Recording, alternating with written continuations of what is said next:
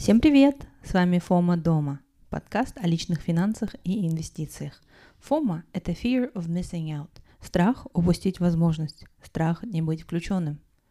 В наших эпизодах мы говорим о том, как повысить благосостояние через экономию, повышение доходов и инвестиции. Фома дома – это когда мы сидим дома и с грустью наблюдаем, как все вокруг богатеют на инвестициях, как коллеги и друзья развиваются – мы сидим дома на диване и ничего не делаем. Пусть у вас не будет этого чувства фома благодаря нашим эпизодам, ведь теперь вы точно знаете, что нужно делать. Подписывайтесь на наш подкаст на Apple Podcasts, Google Podcast и других платформах, на которых вы нас можете послушать. Ставьте нам 5 звезд и оставляйте отзывы. Нам будет очень приятно. Вы также можете поддержать нас на Patreon или Каспи переводы. Детали в нашем Инстаграм и в описании к эпизодам подкаста. Всем привет! Добро пожаловать на наш подкаст «Фома дома». Сегодня у нас эпизод номер 34, и мы покрываем у нас в гостях Бауржан Тулепов, основатель проекта Corner KZ, и мы с ним поговорим сегодня о том, как зарабатывать на фондовом рынке в 2022-2023 году и стоит ли инвестировать в IPO Казмуна и Газа. Всем привет! А, привет! Прежде чем мы а, передадим а, микрофон и слово Бауржану, мне бы хотелось его представить. Ну, я думаю, что в таких узких финансовых кругах он в представлении не нуждается. Но для наших слушателей, которые только-только начинают свои первые шаги на фондовом рынке, я бы хотела подробнее рассказать. Буржан у нас начальник управления аналитических исследований в АО «Жусан Инвест». Он профессор практики университета Алмаю, также является руководителем проекта Corner KZ. Про этот проект мы еще подробнее поговорим. Ну и э, я Буржана считаю своим коллегой, потому что мы вместе с ним являемся э, менторами на курсе а, на, на проекте FinMentor, и Буржан там ведет курс фундаментального анализа. Вот. Кроме того, Буржан у нас автор двух книг по экономике Казахстана и вообще опыт инвестирования на рынке ценных бумаг аж с 2006 года.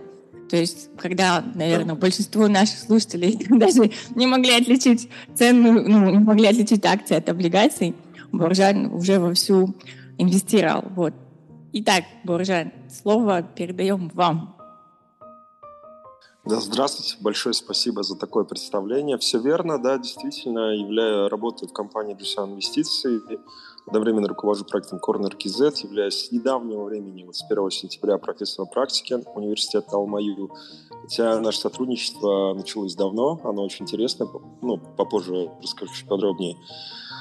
Вот. Ну и да, ментором, э, ментором по курсу фундаментального анализа проекта «Финментор» образовательного. Вот, большое спасибо. Да, все так. Классно, у нас э, такой э, классный эксперт. Обычно у нас до этого были гости, которые тоже помогали нам и нашим слушателям разбираться в фондовом рынке. И это такая большая честь и радость иметь казахстанских э, представителей, которые являются экспертами своей области. Расскажите, как вы вообще зашли на рынок инвестиций, потому что у меня очень есть много знакомых, которые работали в этой сфере, но тем не менее они не начинали инвестировать, они а, как бы были сапожниками без сапог, работая в инвестиционных да, банках. Да, а вы, как вот Индира рассказывала, уже давно, с 2006 года работаете с фондовым рынком. Именно для личных да, портфелей. А, да, управлял личным портфелем. Вообще интересно, как я вообще попал на рынок ценных бумаг, поскольку закончил я э, вообще по э, университет Архоз по специальности банковское дело. Вот это было в далеком 2002 году, но надо сказать, что в отличие от текущего времени все тогда было по-другому, и работу вот так вот просто нельзя было найти, да. Интернет как таковой только зарождался, и хотел найти работу, приходил буквально э, ходить э, в банки и, соответственно, ну, просить, чтобы они тебя взяли. Вот. И после того, как я закончил, там, в середине 2002 года, я полгода искал работу, приехал в банки. Никто не хотел брать новичков без опыта работы. Вот. И ходил, ходил, ходил, и случайно наткнулся на брокерскую организацию. Вот. Э, компания CAIFC. Она до сих пор работает, но, по-моему, сейчас переименовывается.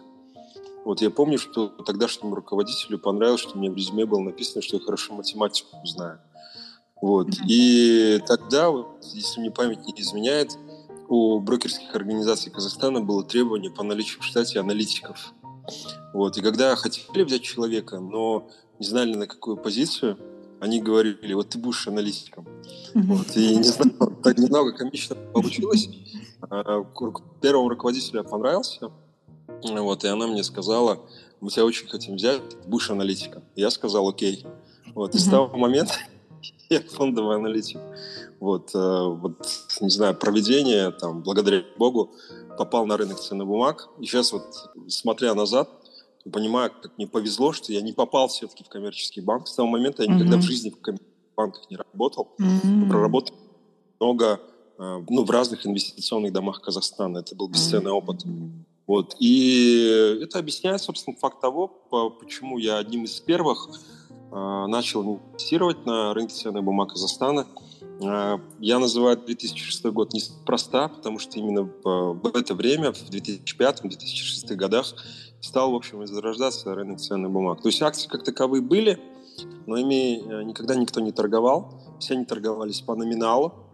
Вот. И самые предприимчивые трейдеры, э, которые соприкасались с этим рынком, они понимали, да, что что-то здесь творится не так. Вот сейчас вот многих, наверное, из вас может удивить, в этот момент в Казахстане, да и в России не было специалистов, которые умели оценивать хоть как-то финансовые инструменты. Вот. Это касалось и акций, и облигаций. Вот и люди, хоть, которые хоть что-то понимали в инструментах, как формируется вообще внутренняя стоимость организации, и начинали потихоньку покупать вот, очень мелкими капиталами, хотя ликвидность на тот момент, а вот тоже, наверное, наши э, слушатели в настоящее время не поверят, была высочайшей.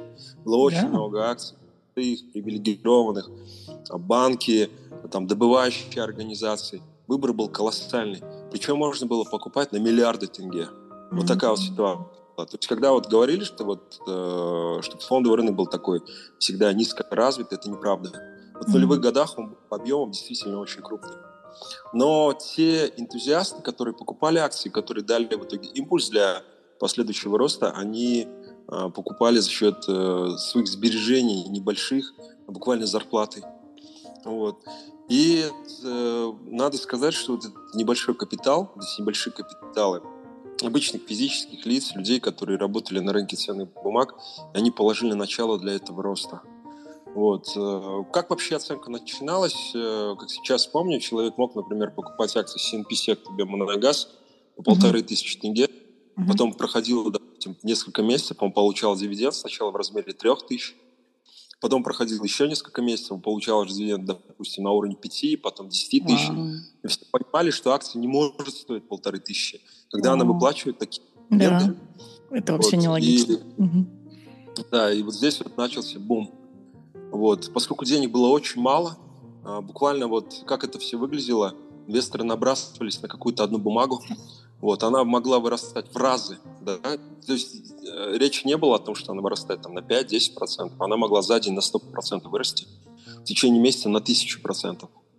Вот даже если вы сейчас вот просто откроете на сайте КОСЕ динамику индекса КОСЕ, mm-hmm. именно в тех нулевых годах вы увидите, что там был просто колоссальный резкий рост, такой вертикальный. Вот причем тоже даже по индексу это было видно, что он такой в разы происходит.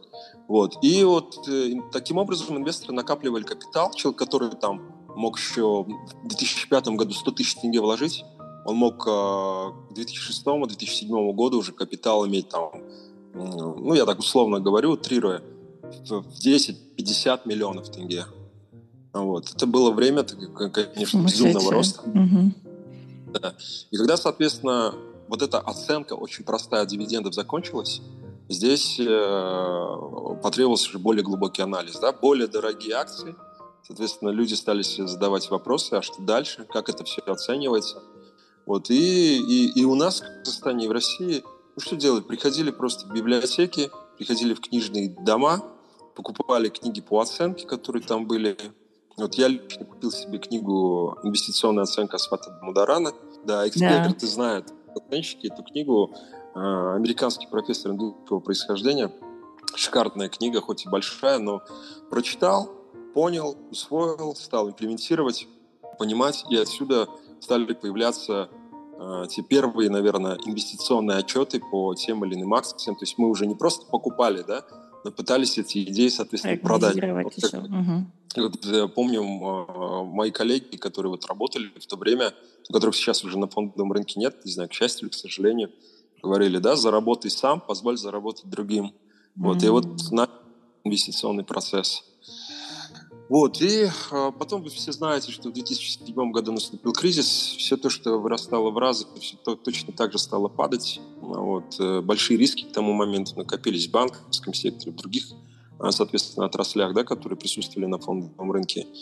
И, э, как следствие, акции в какой-то момент стали токсичными. Вот очень много дефолтов было, да, там БТА-банк, который мог там торговаться по 150 тысяч тенге в пике, ну, вы, вы знаете, да, последние сделки уже по 10 тысяч шли, когда он там через несколько реструктуризаций прошел. Вот, и опять здесь, э, ну, такой острый вопрос стал, умение оценивать эти активы. Вот. Но поскольку рынок стал токсичным на долгие годы, вот, э, я оценку акций отложил, вот, я продолжал заниматься, но она уже перестала быть для меня в приоритете. Я понимал, что на фондовом рынке Казахстана это, наверное, время потерь, когда э, вот я даже всегда, вот когда новичкам даю советы, всегда старайтесь работать на растущем рынке, покупать mm-hmm. на растущем рынке, потому что плыть э, против течения это всегда чревато. Я через это лично прошел, когда я пытался зарабатывать на медвежьем рынке, да, это невероятно тяжело. Отсюда вот даже моя там рекомендация вот, э, для начинающих инвесторов о том, что синица в руке это подходит больше для медвежьего рынка, а журавль в небе это для растущего. То есть вот такая стратегия, да, чтобы люди знали, когда именно выходить.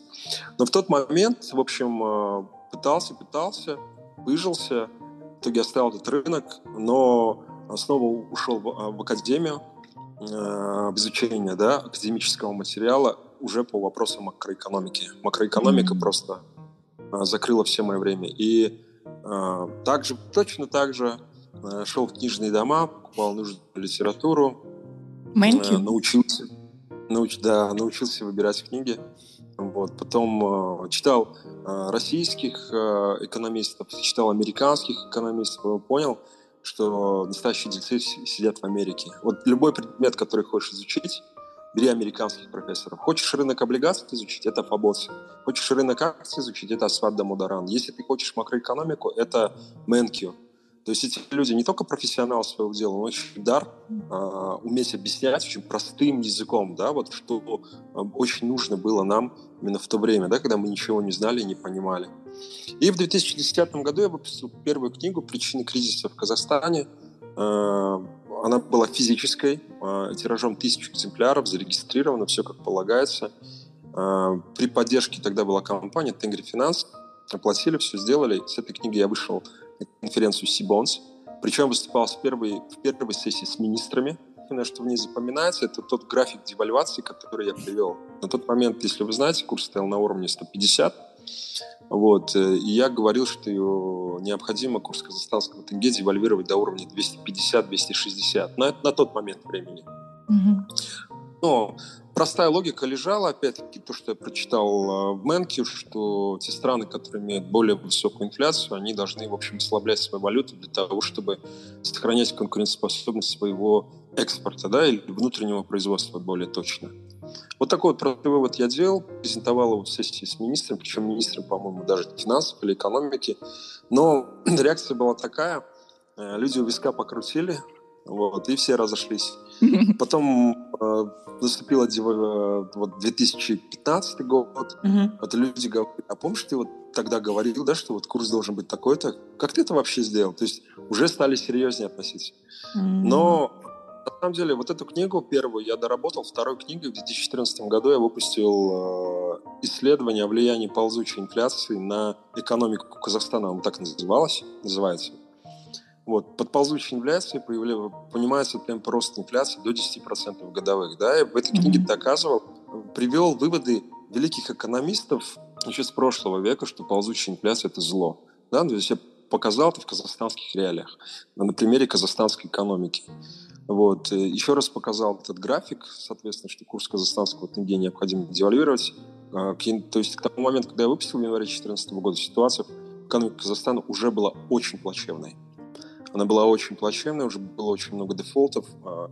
Ну, как вы понимаете, даже Казахстан по уровню дефолтов кредитов в банковском секторе, он, наверное, стоит на, на одних из самых первых мест в мире.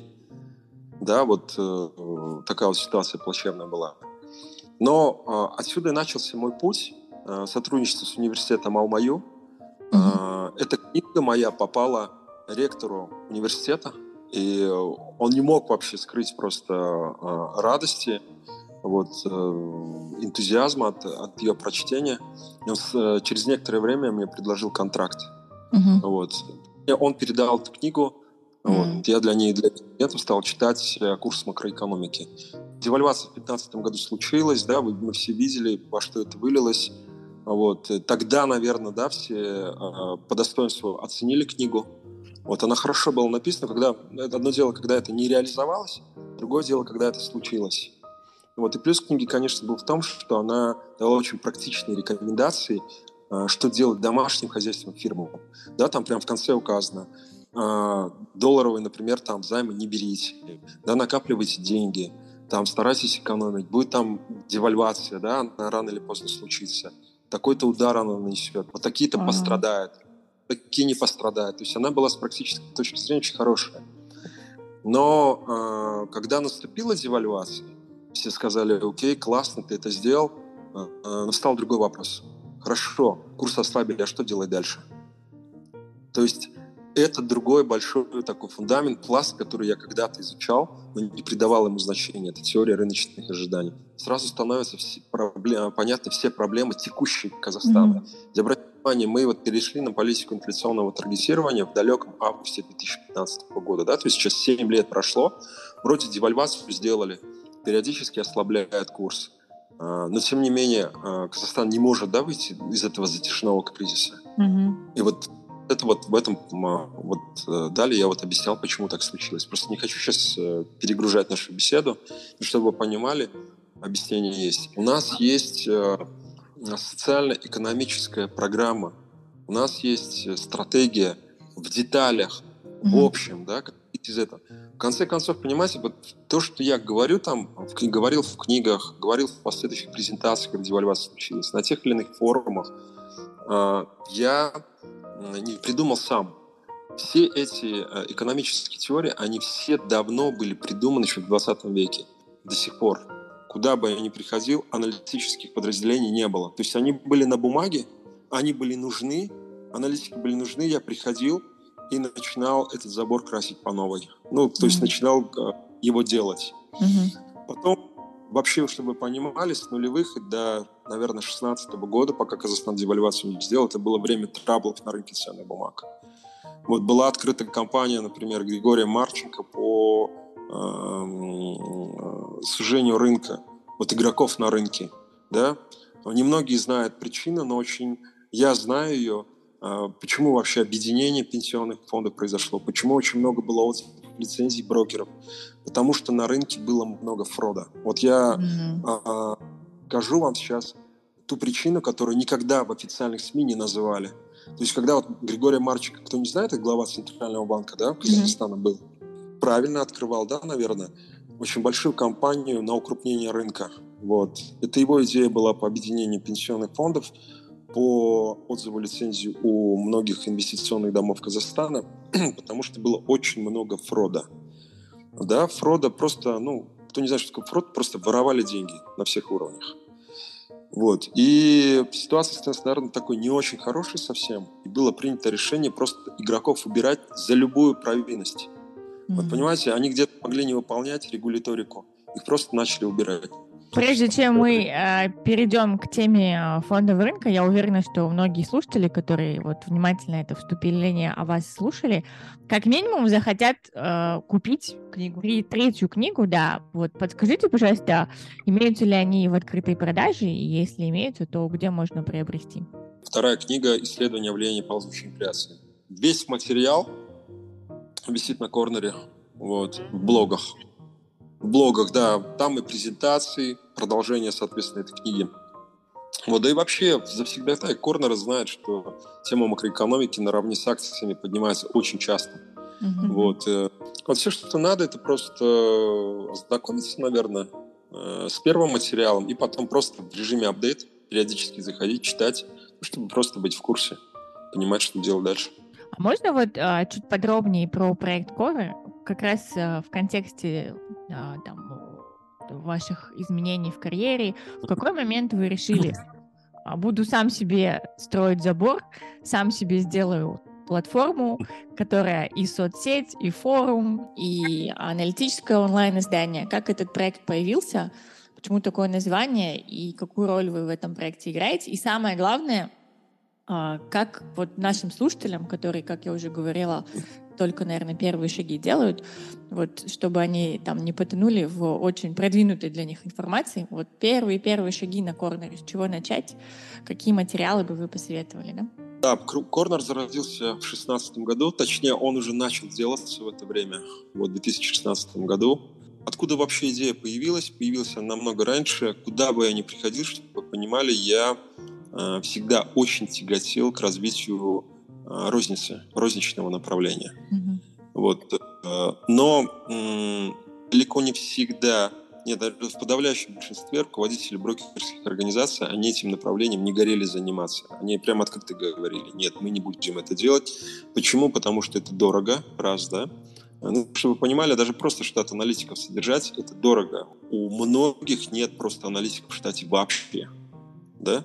Есть они, конечно, Freedom Finance, есть они у Jusan Инвестиций, есть они у Haluk Finance.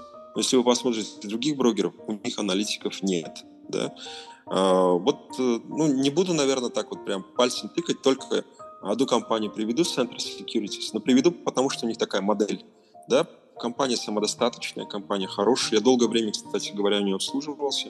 Но она, наверное, работает больше как дискаунтер. Да? Хочешь прийти, получить хорошую торговлю, хорошие комиссии, это в Centris, но без какой-то аналитической, наверное, да, поддержки отчетами.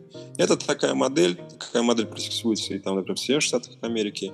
Вот когда поднимался вопрос, давайте будем развивать розницу, э, такой аргумент я всегда приводил, но это просто, это является, ну, как бы вашим долгом, да, вот просто перед обществом это делать, такие услуги mm-hmm. оказывать, хорошим комиссиям, давать какие-то консультации.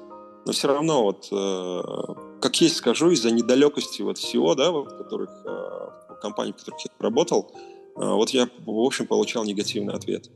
Ну и получал, получал, и, в общем, в этот момент думаю, ну зачем тогда кого-то просить? Вот когда весь скилл, ну, в принципе, есть, когда можно это сделать самому. И я начал делать, и все, кто за коридором следит, э, там э, ветки, например, новости сайта отражены все те работы, которые по сайту начинались, да, там вот э, другие люди, которые зарегистрированы на сайте, они сами задают вопросы, сами на них отвечают, кто-то даже формирует блоги, то есть там общение, оно идет ну, в какие-то дни без меня. Меня слишком много на сайте. Но с другой стороны, когда кто-то задает вопрос, я сижу, смотрю на него, вижу, что никто не отвечает. Мне приходится Да, Арман Батаев вас так и называет Корнер. Вот, и вы еще задали вопрос, что такое корнер. Э, этот ник пошел еще с далекого 2006 года. Мы, да, все начали общаться еще задолго до появления корнера. Вот. И что значит корнер? Это биржевое понятие. Корнер — это манипулирование ценой. Нет, это скупка акций с целью установления контроля над ценой. Вот так это называется. Mm-hmm. Вот. И надо сказать, корнер, да, это, мани... это манипуляция. Mm-hmm. Вот.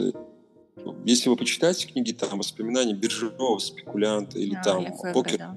то да, понятие корнера встречается очень часто.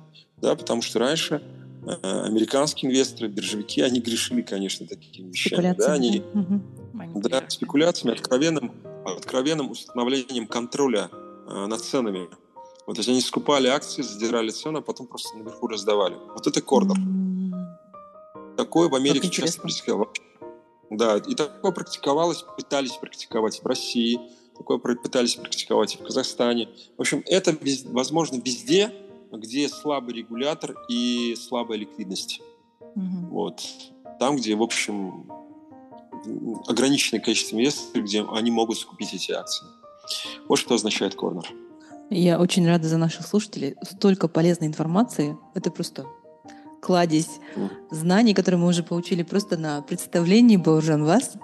Со всем этим опытом, какого стиля инвестиции вы сейчас, э, инвестирование вы придерживаетесь сейчас? У каждого из нас свое понятие да, большого капитала. Ну так вот условно скажу, от 10 миллионов Естественно, это надо уже диверсифицировать, вкладывать, да, понижать намеренно да, риск, покупать более стабильные инструменты, где-то дивидендных и, и историй, там, аристократов там, и так далее. Ну вот да, как-то так. Хороший э, дисклеймер. Мы на самом деле вот э, Эсель как раз и э, говорим, что там долгосрочная какая-то такая диверсифицированная история там ядро вашего портфеля, а для того, чтобы mm-hmm. тестить какие-то гипотезы и снимать а, сливки с определенных компаний, пользуясь рядом инструментов, пожалуйста, это там спутники вашего портфеля, где вы там, определяете для себя там, риск, да, какую долю от вашего mm-hmm. портфеля вы на эти инструменты готовы распределить. Но вот как раз переходя плавно а, к этой теме, к инструментам и прочим, а, вы в начале своего выступления говорили а, про то, как вы а, там, ну, еще до того, как это стало трендом, еще в 2014 году, да, заинтересовались темой инфляции, хотя тогда, мне кажется, даже Нацбанк особо не парился на тему инфляции. А это сейчас, вот последние два года, а, там и в Казахстане, и во всем мире, и продовольствие инфляции, и в целом инфляция это такая прям на передовицах всех экономических журналов.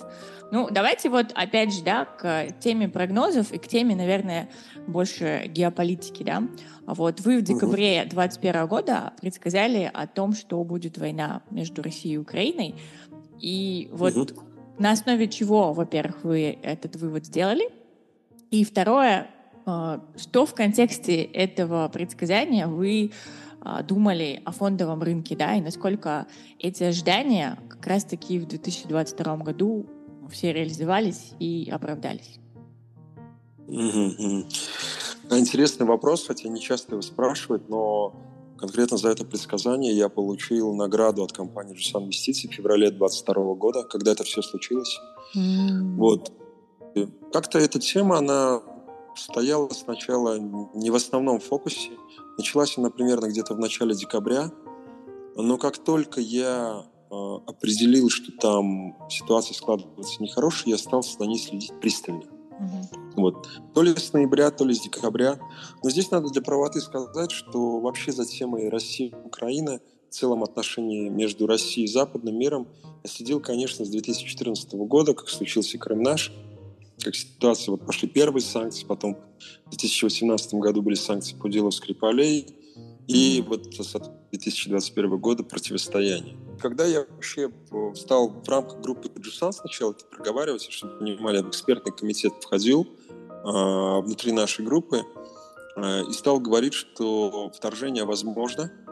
Вот, и многие, кстати говоря, экономисты группы, они были настроены, мягко говоря, очень так скептично, да, вот по отношению к тому, что я проговаривал. Это у меня уже было такое, там, например, когда пандемия случилась в феврале 2020 года в Китае, я как ненормальный по группе бегал и говорил, все, сейчас кризис будет, ребята, портфели. И не помню, даже говорил, ты что там, обкурился, что ли? Я говорю, я не обкурился там. Просто теория вот такая. Сейчас, если локдауны будет, да. там, там потребительские траты резко упадут, а вот а. они на 70% ВВП из них состоит, а если они упадут, доходы фирм упадут, капзатраты, ВВП грохнется, короче, будет всем каюк. Я просто аналитик, я не управляющий активами. Вам же завтра отвечать за эти активы. Это, ну, как бы, это ваше... Ляп кэшится еще в феврале, да? В конце декабря, перед Новым годом, либо сразу после Нового года собрали экстренное совещание по России. Я, да, уже к тому моменту выпустил стратегию. Она вышла, инвестиционную стратегию Джусан инвестиций на первое полугодие 2022 года. И там было три черных лебедя указано. Да, во-первых, это Россия и Украина, второе это вторжение Китая на Тайвань, и третье падение Турции. Там вот так это было указано. И на удивление, вот сразу же после этой стратегии э, наши шефы созвали вот эту, соответственно, внутреннее обсуждение, потому что происходит.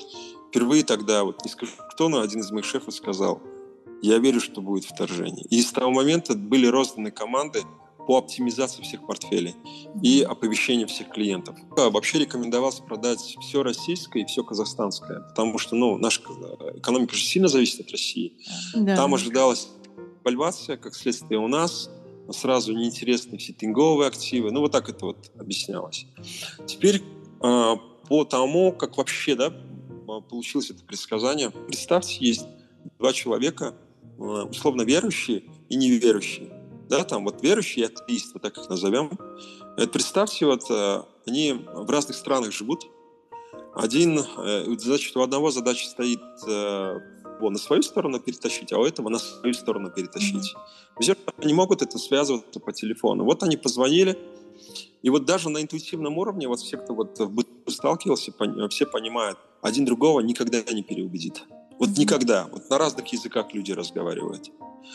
А, но понимаете, в чем дело? Когда они находятся в разных странах, когда они коммуницируют только по телефону, они всегда могут положить трубку. Что и происходило.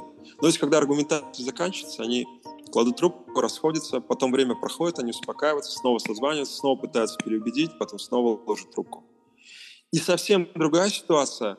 Представьте, вы их теперь, этих двух людей, завели в комнату, заперли и сказали, мы вас не выпустим, пока вы отсюда, ну, пока вы не договоритесь. Вот. Ну и для красоты по классике можно вон там топор в углу поставить. Понимаете? И все понимают, что ничего хорошего из этого не выйдет. Выйдет только один из комнаты. Да, только один. Понимаете? И вот Украина это вот это и случилось. Это случилось прямое столкновение двух э, крупных держав. Mm-hmm. Вот даже вот я публикую новости с ленты, вот всякий раз, когда утренний обзор делаю, публикую новости, я в том, в том числе привожу новости чисто внутри России о том, что они меняют, э, обратите внимание, сейчас из всех международных организаций вышли, сейчас, кто не знает, документ по духовным ценностям в России был принят, да, Сейчас они, скорее всего, будут смертную казнь вводить. Mm-hmm. То есть свое видение. И еще было классное интервью. Вообще, когда я стал чувствовать, я подключился сразу на всех российских ютуберов известных, таких как Соловьев, да, там многих блогеров, э, и стал оценивать. И я вижу, что э, готовится очень большая почва по э, перелому общественного мнения. Вот всегда, да, вот mm-hmm. когда вот предсказывают любой конфликт в мире, который возьмите, он строится в первую очередь за, в борьбе за общественное мнение. Причем не в своих странах, рубежом. И вот даже сейчас, когда спрашивают, вот сейчас будет вторжение Китая на Тайвань, я говорю, пока не просматривается. Почему? Потому что нет этой информационной кампании, как была, например, в России, э, как была на Западе, да, вот перед тем, как это вторжение, соответственно, случилось. И там я стал внимательно следить, я вижу, что вот эта информационная среда, она очень сильно формируется, да, уже, ну, там было видно. И переломным стало интервью Лаврова, и, э, Соловьеву, которое он давал, э, одну вещь классную сказал, но который, на которую многие не обратили внимания.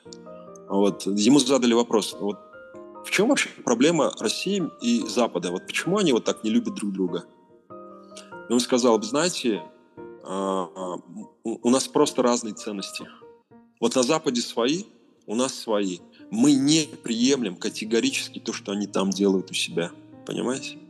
А Запад не приемлет то, что делает Россия и похожие ну, вот, на нее страны. Это война идеологии. Вот то, что происходит, это чистая война идеологии. И никуда от нее не сбежишь. Все это время, там, последние, если хотите, столетия, а они были похожи на людей, которые разговаривали друг с другом по телефону. Не, не было и никогда не было между ними консенсуса. Просто когда наступал тупик, они крали трубку, успокаивались, потом снова как-то соприкасались. А здесь они напрямую схлестнулись на территории Украины. И вы должны понимать, что политики, они люди, люди очень, все очень надменные. Никогда в жизни я не видел, ну, поскольку за политикой слежу, никогда в жизни не видел, чтобы кто-то из них шел на попятную. Сказал, вот я не прав, и мы отступаем и сделаем. Такого никогда не было. Никогда даже близко намека. Понимаете? Даже, например, вот когда там генерала Сулеймани иранского американцы убили, или там израильские спецслужбы, понимаете, никто не отступил. Иран в итоге там бомбанул по сараям, да, помним, американцы это позволили, так вот конфликт это был улажен. То есть никто вот так вот просто там заглатывает и уходит, вот, как говоря на сленге, такого не бывает. Либо так, либо увидите. Вот, вот это увидите уже было понятно, что это война. А теперь, значит, э, практически на сайте Corner висят все эти статьи, там прям предметно написано, я просто рассчитал потенциальную доходность российского фондового рынка по схеме математического ожидания. Я просто встроил, я посчитал, что вероятность войны составляет 20%. На языке статистик это невероятно высокая вероятность. И я просто посчитал, сколько будет э, стоить условно там индекс э, Мосбиржи, если война случится.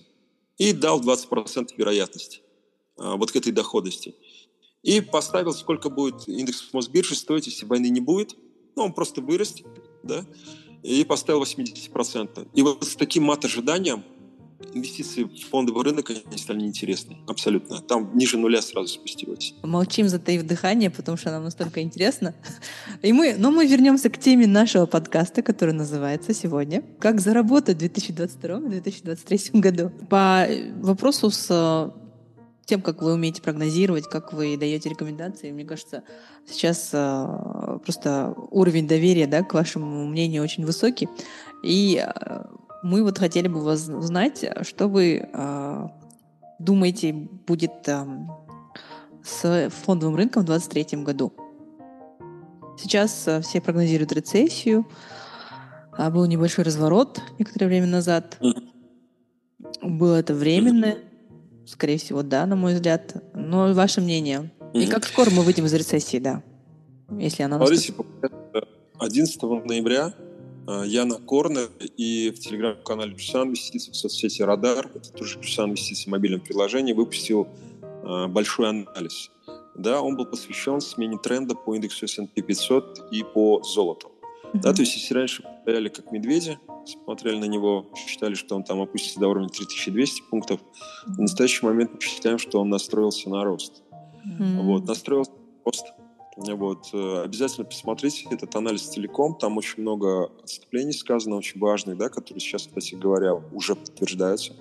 Обратите внимание, что этот, э, эту смену прогноза, долгосрочного прогноза по американским акциям по золоту, мы сделали после публикации отчета по инфляции Соединенных Штатов Америки.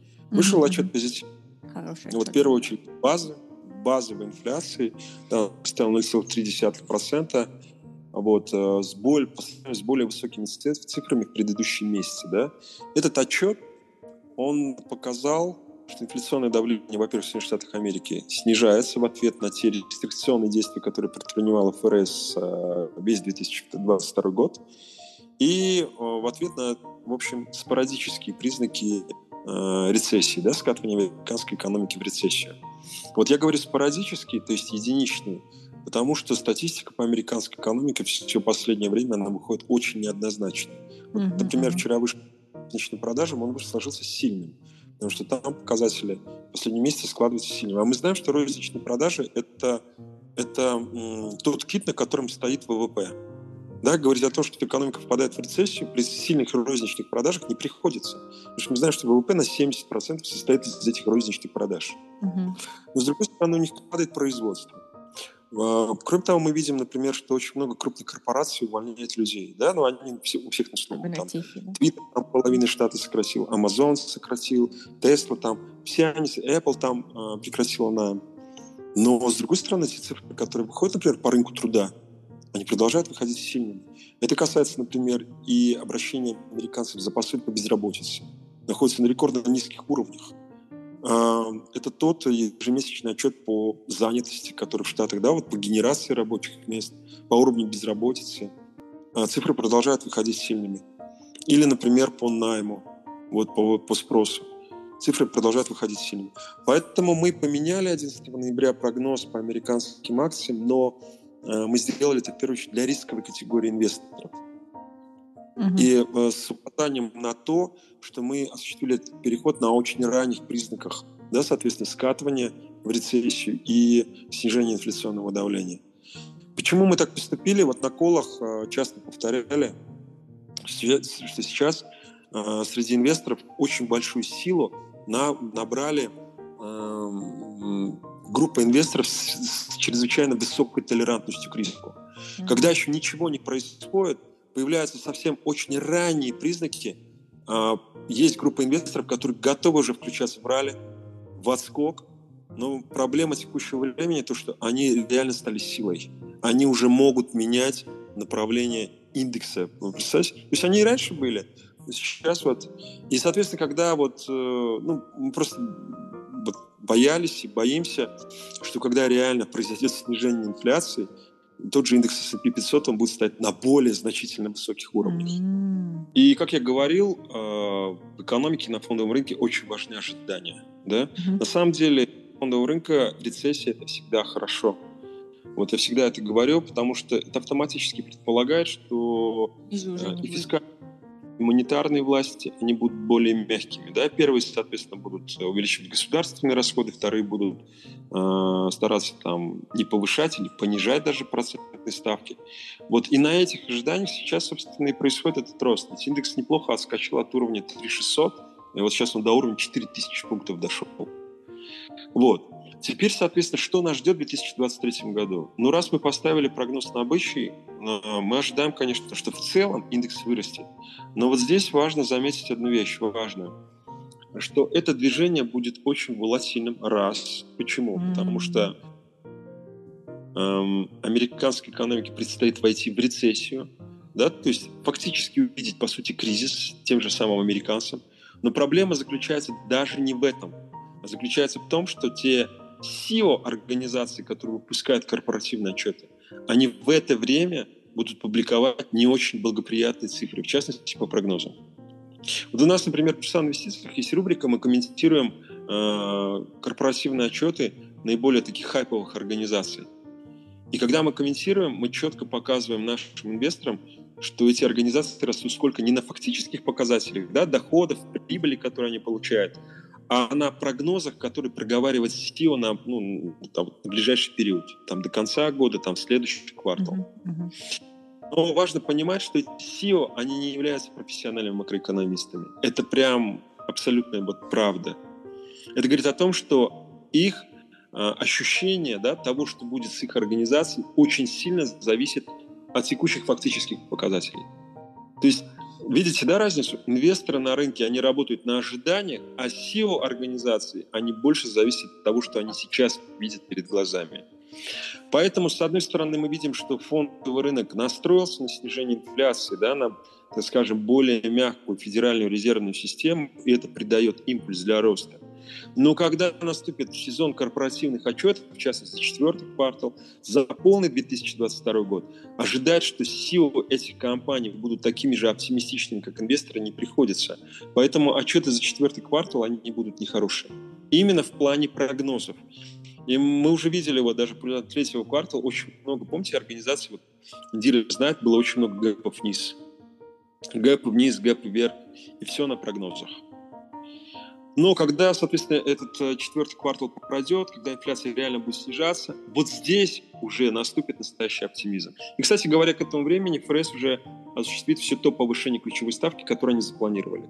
Сейчас уровень 4%, они хотят его поднять до э, там, 4,75 или 5,25, то есть за 2-3 заседания.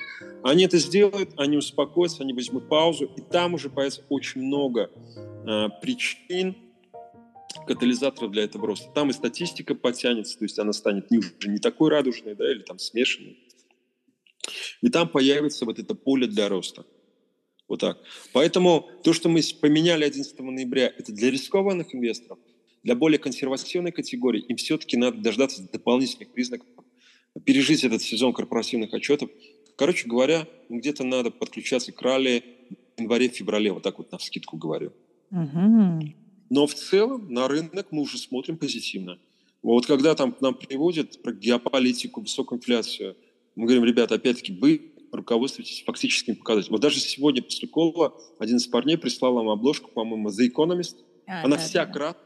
Угу. Фотографии там Байдена, Си Цзиньпиня, там Зеленского, да, она вся в красном. Я говорю, понимаете, э, журналисты, они молодцы, они умеют, да, вот показывать вот э, текущую Драму. ситуацию под одной картинкой. Но в чем проблема? То, что они, опять-таки, не макроэкономисты, они отразили то, что они видят своими глазами сейчас.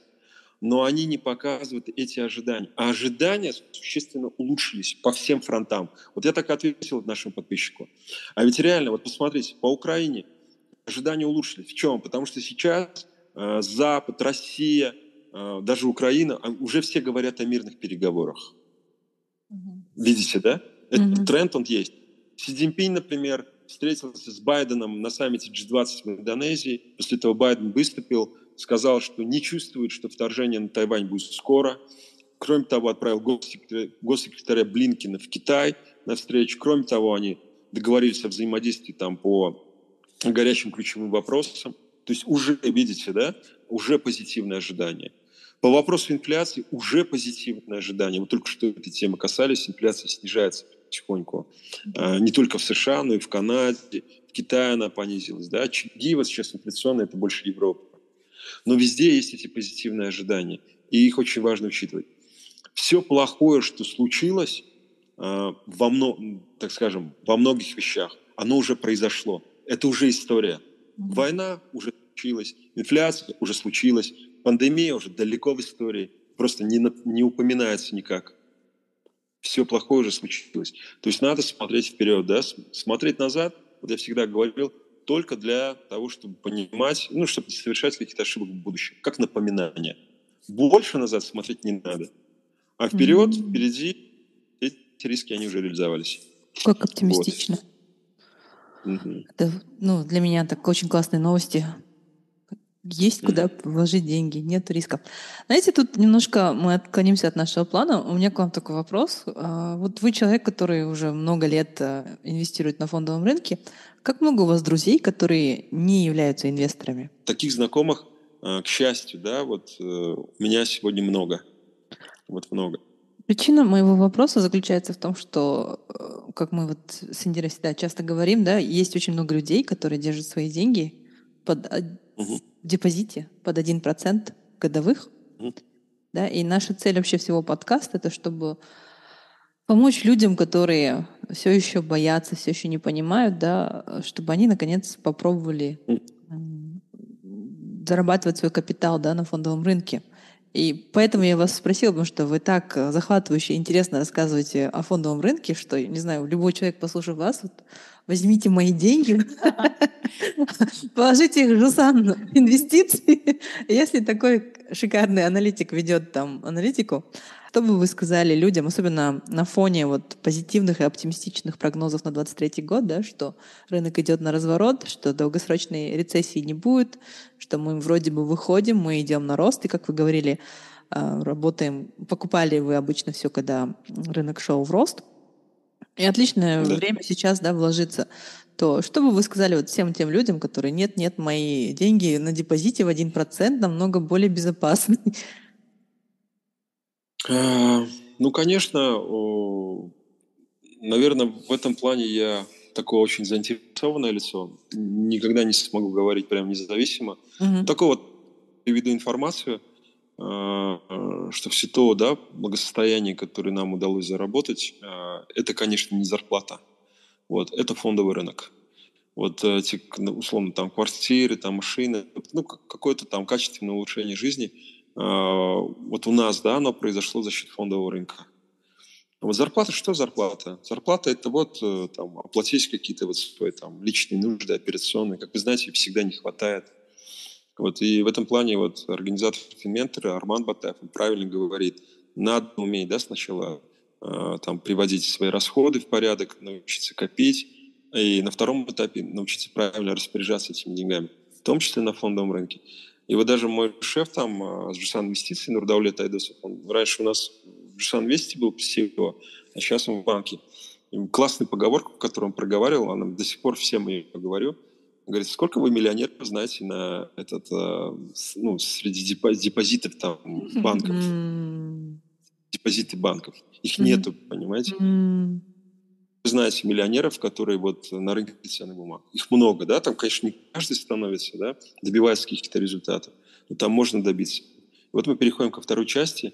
Рынок ценных бумаг, это, конечно, работа, это надо понимать. Она требует вовлеченности, он требует изучения. Ну вот, я часто повторяю, э, говорю, что рынок ценных бумаг требует вложений. Да, вот опыт стоит ровно столько, сколько ты за него заплатил. Ты можешь, ну, там, условно, на курсах финментора, да, заплатить, ну, прокачаться. Можешь другому инвестору заплатить. Ну, в смысле, понести убыток, ты неправильно купил какую-то акцию, там, совершил грубую ошибку. Вот. Да, совершил грубую на ошибку. своей шкуре, и, да, прочувствовал. Да. Заплатить все равно кому-то придется. И я в свое время платил, конечно, не Я всегда вот свой case привожу. Э, говорю, вот была вот эта компания CNPC, тебе Моногаз привилегированная акция.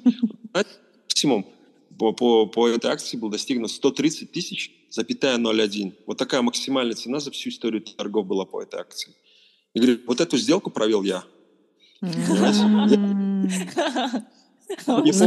Аплодисменты в студии. Понимаете, то есть все мы совершаем грубые ошибки. А, обучение на фондовом рынке – это не про несовершение ошибок, это про то, чтобы не совершать именно грубые ошибки. Вот было звонили ко мне, вот когда БТА-банк реструктуризацию объявил, а, акции вырастала там с 5 тенге до 50 тенге. Там ко мне, там интересно, аналитик звонит уже, оценщик акций, говорит, а как ты смотришь вот э, по 50 тенге БТА-банк купить? Я говорю, ты знаешь, ты просто вот капитализацию посчитай, вот при 50 тенге э, капитализация будет там, по-моему, 50 миллиардов долларов. Говорит, тебя не останавливает этот факт? Говорит, БТА-банк 50 миллиардов долларов – он говорит, да, действительно, что-то переоценено. Я говорю, это мягко сказано, что переоценено.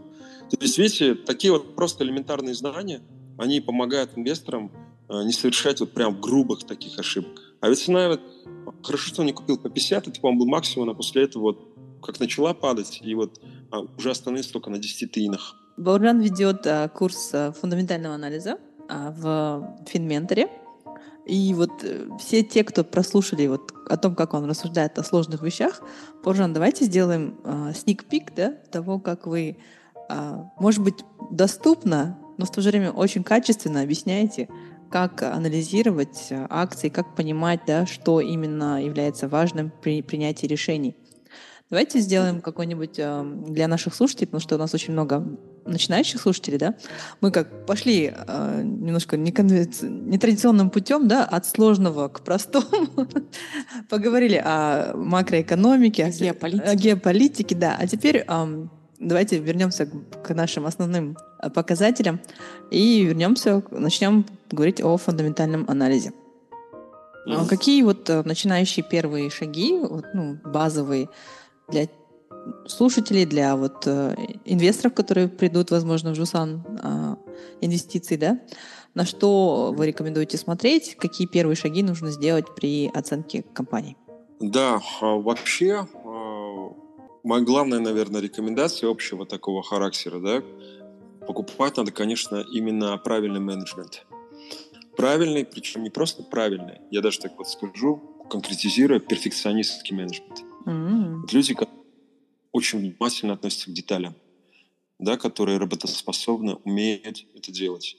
И как, как следствие, вот сразу много компаний вот, рождается уже сразу на слуху.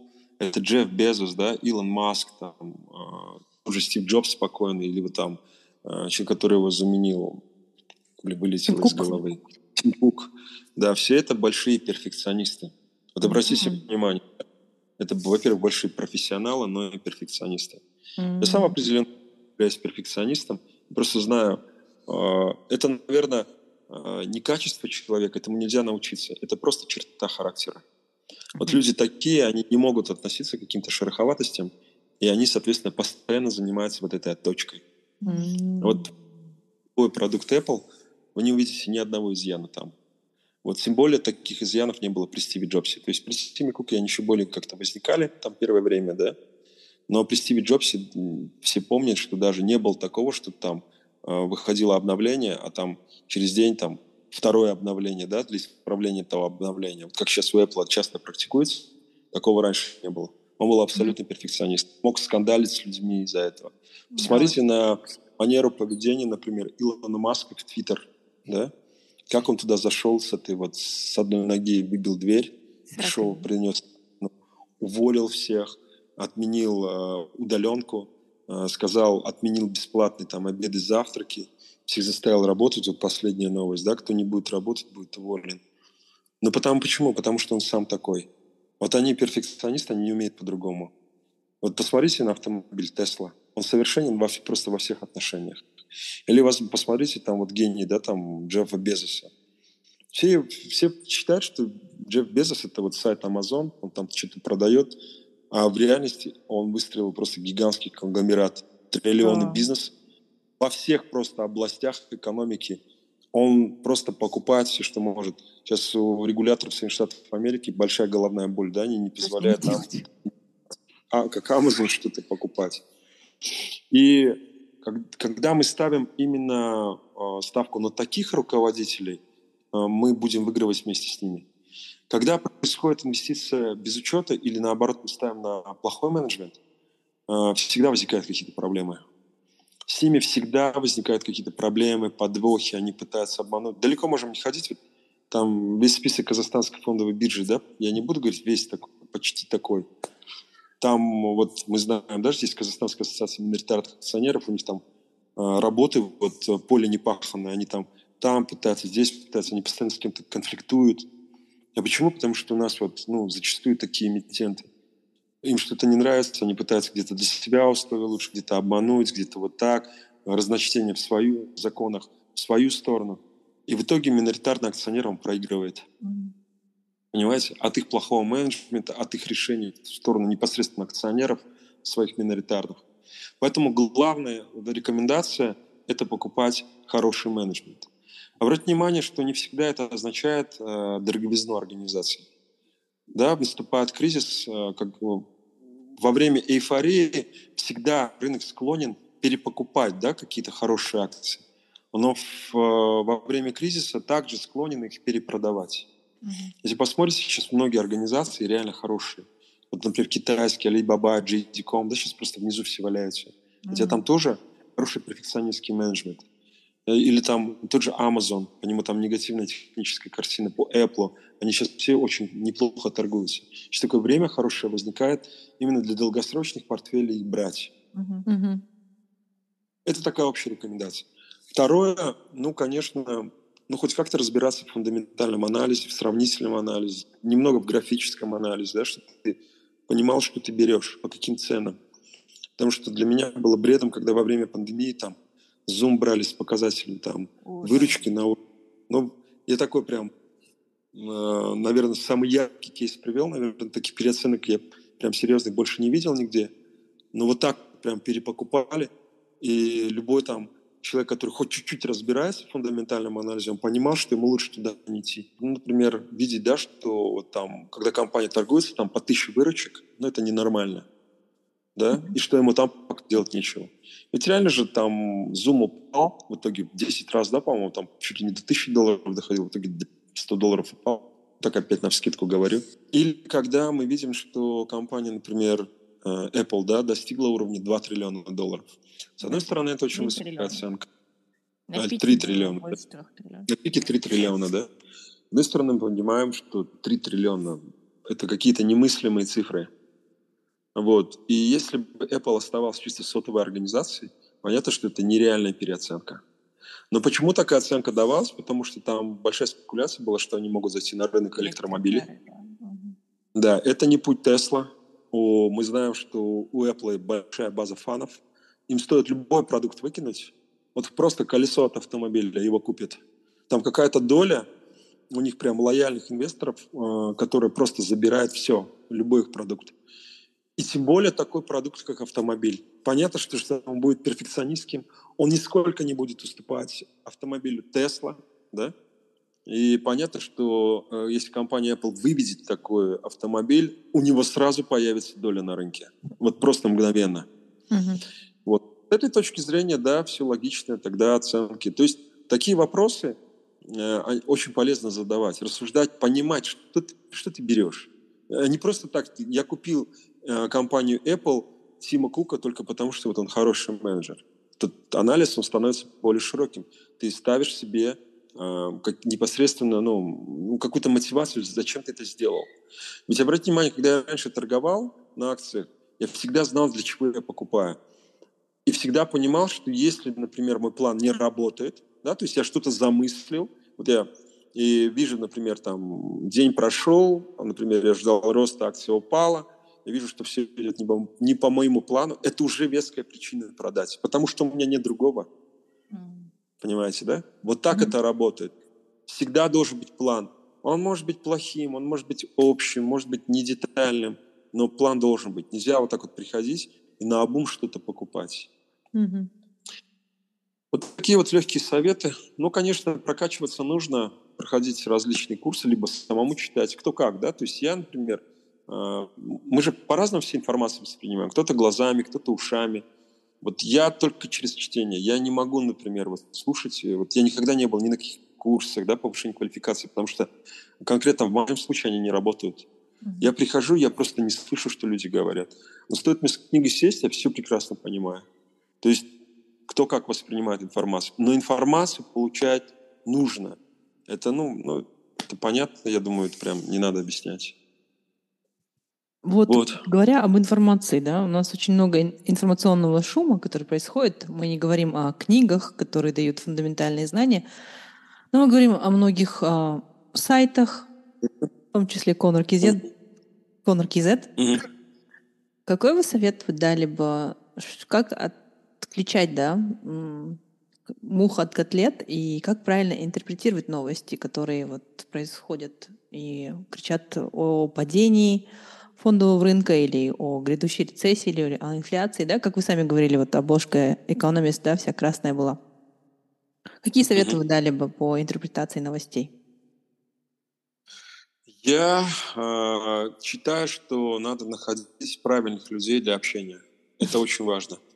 Конечно, это легко сказать, чем сделать, но все равно проходит, все проходят через э, свой, там, э, через свою кровь, свою боль. Только так. Э, находить таких людей и поддерживать с ними общение. Вот это, кстати говоря, одна из э, была и целей Корнера, да, объединить, найти таких профессионалов, объединить и как-то замотивировать, чтобы они остались на площадке и продолжали делиться своей точкой зрения. Потому что это реально важно и не только, например, для них, но и для экспертов. Потому что я могу совершенно честно, откровенно сказать, что большинство статей, которые были выпущены мной – в жизни, не только на корнере, они появились в результате общения. Mm. Например, я короткое отступление сделал, прекрасную статью выступил. Вот сколько лет я читаю курс макроэкономики, но совершенно новый, свежий взгляд я получил после общения со своим коллегой. Он относительно молодой, недавно на рынке работает, но он мне задал такие вопросы, что у меня в голове там раз идея родилась. Вот которую, кстати говоря, я недавно озвучил на круглом столе, и она очень людям понравилась. А в чем идея заключается? Говорю, ребята, смотрите, два дисбаланса сильнейших в экономике Казахстана наблюдается. Первое – это большая избыточная наличность в экономике, которая, собственно, вызывает инфляцию. И с другой есть сильное недофинансирование. Нехватка денег. Вы представляете, это чистый дисбаланс. С одной стороны, избыточная ликвидность, с другой стороны, недостаток финансирования. Людям денег не хватает, особенно бизнесу. А теперь да, спроси себя, почему так возникло? Говорю, и ответ заключается исключительно в, ну, в инфляции. Потому что, ну, представьте на секунду, вы опустите инфляцию до 2-3% годовых, ставки по кредитам упадут, и просто Прекрасно. все эти избыточные в банках ее разберут угу. в, в мгновение ока. И другая проблема, более насущная. Говорю, вот теперь, э, она вообще домашних хозяйств касается. Это тоже дисбаланс сильнейший и очень показательный. А, в экономике Казахстана с одной стороны наблюдается высокий уровень безработицы, а с другой стороны наблюдается высочайший спрос на труд. Вот понимаете, это нелогичные вещи. Обычно либо уровень безработицы, либо высочайший спрос на труд. А у нас две вещи противоречивы одновременно. Как так сложилось? Опять высокая инфляция. Или в низких заработных платах. Люди хотят работать, но не за 50-100 тысяч они считают это потерей времени. Поэтому у нас все министерства, многие частные организации крупные, они недоукомплектованы. Серьезно, они не могут позволить платить. А люди не готовы выходить на их заработные платы. Угу. Понимаете? И вот она, вот эта ситуация. Много вещей даже эксперты узнают в обсуждении, в хорошем, качественном обсуждении. Много идей рождается таким образом. Инвестиционных наводок. Поэтому найти этот круг общения, я уж прямо не говорю, приходите все на корнер, да? Нет, все именно там, так. К сожалению, у нас там не так прям много. Вот в том и беда, понимаете, то, что э, вроде экспертов много в Казахстане, а вот так желающих, которые хотят выйти, делиться своим ну, мнением, делиться, не так уж да, много. Наверное, не хотят. Да, я совершенно открыто говорю, я не боюсь этого признавать. Э, нас, ну, как бы корнер много читают, но немного там пишут, к сожалению. Вот.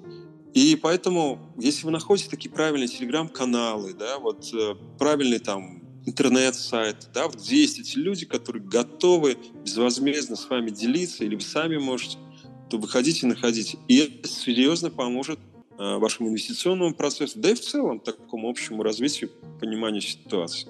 Это вот такой вот важный момент. Угу. Ну и, конечно, очень много у нас, э, э, так скажем, работают э, эм, СМИ, телеграм-каналов, больше, наверное, на, так скажем, ну, на, просто на интерес, да, просто развлечение.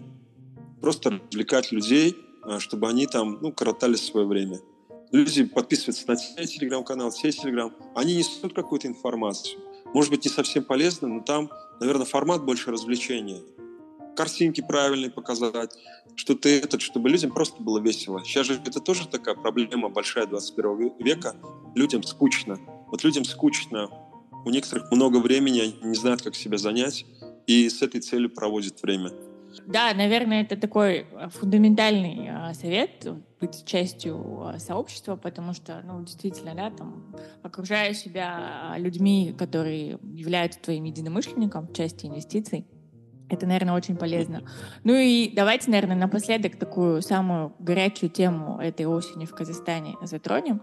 А, мы говорили о том, что очень важно понимать э, суть менеджмента, понимать бизнес, да, то есть каждый раз перед тем, как вы нажмете на кнопку «Купить» в своем а, приложении брокерском, представьте, что вы там в таком Dragon Dance, да, и а, там менеджмент пичет вам, вот у меня вот такой вот бизнес, вот мои отчеты, вот моя бизнес-модель, вот мои клиенты.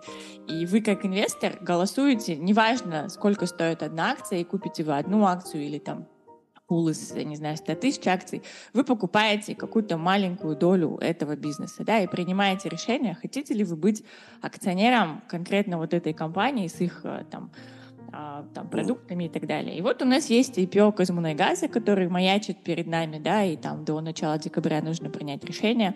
У нас есть очень много доступной, открытой информации по этой компании. У нас есть годовые отчеты, какие-то макроэкономические прогнозы по нефти, а, макро, это, геополитические прогнозы по Кашагану. То есть информации очень много, и тем не менее люди, которые не знают, как эту информацию рассеивать, угу. себя пропускать, как вообще ее читать, на что обращать внимание, да, вот у них сейчас такой вот вопрос, да или нет, стоит или не стоит. И вот давайте, исходя из того, что мы с вами там на протяжении всей беседы а, проговорили и по данным по рынку и так далее, вот ваше мнение, как корнера, как аналитика Жусан Инвеста и как непосредственно инвестора, что вы думаете про Казмунайгаз? Быть или не быть? Да, по газу хороший вопрос. Сейчас я вижу, в общем, есть и сторонники, соответственно, да, газа, и довольно много критиков, и мы знаем, что ассоциация КАМС стоит, э, довольно негативно смотрит на это IPO, они недовольны ценой. Вот. И надо сказать, э, что у меня есть опыт э, в M&A сделках, определенный промежуток времени, там, с 2018 года, то...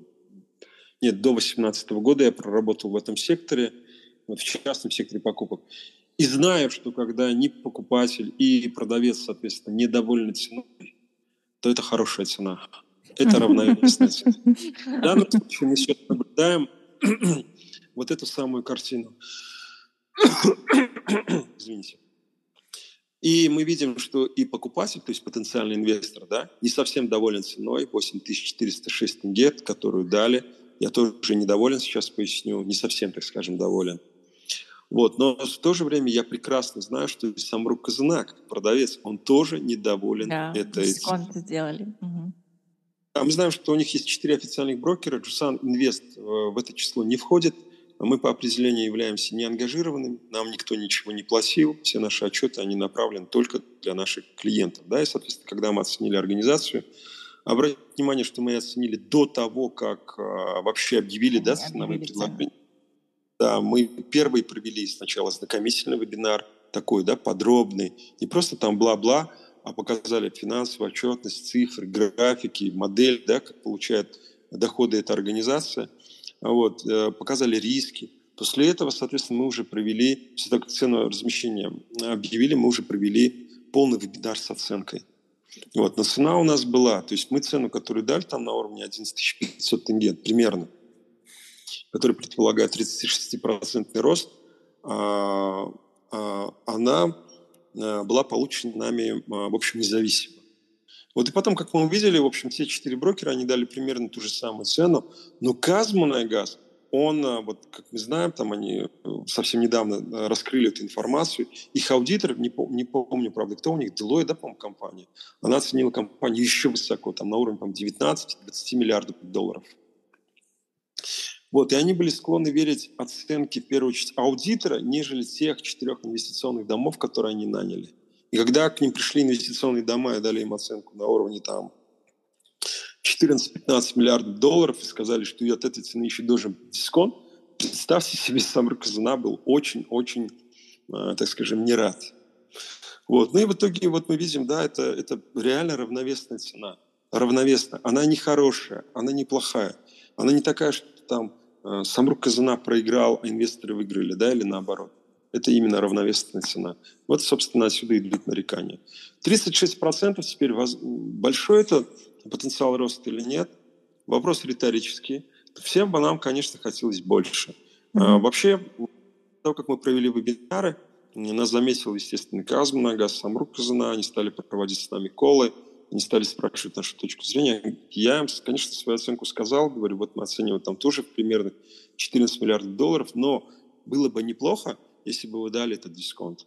Вот 30% хорошо, но если дадите там больше, а, это будет еще лучше. И аргументировал там определенными факторами, да, там а, есть ожидания по снижению цен на нефть, они есть действительно, да, сейчас мы видим там мир в рецессию вступает там и так далее.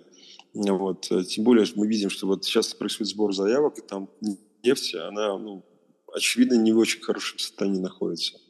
Потом а, чисто внутренние парам... Э, характеристики. Мы знаем, что IPO проводится в очень неблагоприятных макроэкономических условиях. Когда инфляция 19%, мы понимаем, что инвесторы хотят получать доходность, а это не что иное, как ставка дисконтирования. Они получают еще больше. И все вот эти вот вещи, они оправдали наличие этого дисконта. Вот. Ну и понятно, там социальная составляющая, плюс риски компании, которые мы на вебинаре проговаривали. Коротко лишь скажу, что э, компания «Казмунайгаз» в классическом понимании рассматривается не как добывающая организация, не как, валютный экспортер. Вот как это, кстати говоря, руководство компании подавало. Когда я их спрашиваю, а вот как девальвация повлияет на бизнес компании? Они говорили, ну, как бы положительно, они же выручку в долларах, ну мы же выручку в долларах получаем. Вот такой примерно ответ был. А в реальности все не так. Мы когда фин-показатели проанализировали, говорили, характер получения прибыли указанного на газа, он больше как у тенгового трейдера, нежели как у добывающей компании в классическом понимании. Иными словами, когда девальвация происходит, они больше от нее страдают, нежели получают от нее выгоду. И еще один важный момент – это же и риск компании, ее дисбаланс – то, что она получает, как я сказал, прибыль ну, как тинговый трейдер, но при всем при этом долги ее большие, они в долларах. Mm-hmm. И все последние атомный газ гасил эти долги, но а, в тинговом выражении этих долгов они стоят на месте. Происходит девальвация, долг пересчитывается, они стоят на месте. Вот этот дисбаланс он прям наружу. И когда вот КАМС критикует компанию за то, что они вот такой маленький дивиденд назначили, так это не потому, что а, они не могут там платить больше. Они могут, ведь они объявили, а, обещают дивиденд на уровне 200 миллиардов тенге в год. При всем при том, что у них а, операционная прибыль по триллион двести. То есть теоретически они могут дивиденд увеличить чуть ли не в пять раз от того, что они там потенциально дают. Спрашивается, куда эти деньги тогда уходят? На погашение долгов, снижение, нормализацию уровня долга. И это правильный путь, потому что нормализация долга будущем приведет к удорожанию стоимости этой компании. И это то, чего ждут от компаний профессиональной аналитики, такие как я. Если же компания сейчас под давлением общественности начнет менять свою модель дивидендов, например, увеличивать их, меньше направлять на погашение долга, это неправильный путь. Краткосрочно, конечно, цена отреагирует, но долгосрочно это будет э, стояние на одном месте. Понимаете? Uh-huh. К чему я все это проговариваю? То, что у компании есть риски. Внутреннего характера. Там мы знаем, сейчас много нареканий вызывают, да, социальные проекты. На уровне Кастрансвелла реализуется, вот э, недавно отчетность они опубликовали э, по водоводу. Стоимость большая, 109 миллиардов. До этого руководство четко говорило, что эти инвестиции, они не окупаются текущим тарифом, что они работают над увеличением тарифа, но э, вообще непонятно, да, не смогут утвердить повышенный тариф или нет. Это же все-таки вода, тем более не просто вода, а для западного региона, да, который вот считается всегда протестным. Вот. А, плюс мы знаем, что президент поручил нефтехранилище построить, тоже было в штыки воспринято. Конечно, теперь компания становится публичной, а, вот так вот э, какие-то социальные ограничения накладывать уже не есть хорошо, да, потому что а, любой социальный проект невыгодный уже априори, он будет автоматически по котировкам бить. Это тоже риски, они тоже требуют дисконта. Ну, вот все в таком духе. Поэтому цена хорошая нехорошая. Вот если вы правильно поняли, что я сказал. И в итоге все приходят к мысли, э, что хотят участвовать в IPO, но не тем объемом, который планировали. И у меня было точно так же. Дали бы цену 5000, я бы сделал all-in. Но дали цену 8406, и мы, соответственно, какую-то часть от наших денег вложим в это IPO, потому что там есть объективные риски. Понимаете, вот такой подход. И вот этот, вот этот подход, я вижу, он сейчас везде становится консенсусом. Даже тот же КАМС точно так же и говорит. Мы не отказываемся от IPO. Нам нравится сам факт проведения IPO. Да, наш рынок становится более развитым. Но мы хотели бы вложить больше, а ложим меньше. Вот. Вот такой вот посыл.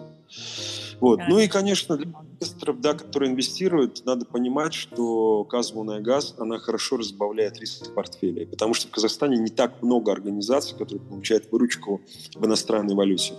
Но на самом деле только одна организация у нас, это Казатомпром, остальные все пинговые, да, которые, кстати говоря, в последние два года сильно пострадали э, на факте девальвации курса тенге. Mm-hmm. А вот долларовые организации, они наоборот, ну, они как минимум остались на плаву. Ну, Казатомпром, в частности, мы знаем, сильно вырос. Вот поэтому Казмунайгаз, он риск портфеля хорошо разбавляет. Именно для тех инвесторов, которые любят казахстанские акции, инвестируют только в них. Ну, классный ответ. Да, развернутый, а, очень э, такой, наверное, ну, в какой-то степени э, и объективный, и честный. И я думаю, что наши слушатели а, на многие для себя внутренние какие-то, может быть, сомнения, может быть, какие-то надежды, а как раз а, ваш, благодаря вашему ответу получили. Вам спасибо, были очень хорошие вопросы. Когда хорошие вопросы, всегда получается хорошая дискуссия. Я вот по опыту своему знаю. Ну а по курсу фундаментального анализа, коротко скажу, год делался курс, то есть год делалась а, презентация. Yeah. Еще несколько месяцев ролики записывались. Mm. И со второго раза качественно записали. А, то есть первый раз записали материал на 11,5 часов, второй раз уже на 18 часов. Вот. И там все, что там по оценке публичных, непубличных компаний, по оценке финансовых, нефинансовых компаний, по оценке хороших, плохих компаний. То есть любые методы, в общем, все рассказано на курсе. Да, и мне Спасибо особенно вам. нравится, что он а, и теоретический, да, то есть а, есть а, очень хороший блок а, теории, и есть еще и практика, где а, да. студенты непосредственно учатся читать отчеты, непосредственно учатся а, работать с цифрами, с моделями. Вот, поэтому курс крутой, Боржан еще круче. Спасибо вам большое за ваше время. Спасибо. Вам Всем спасибо. Пока-пока. Да, спасибо. Всем хорошего дня. Спасибо.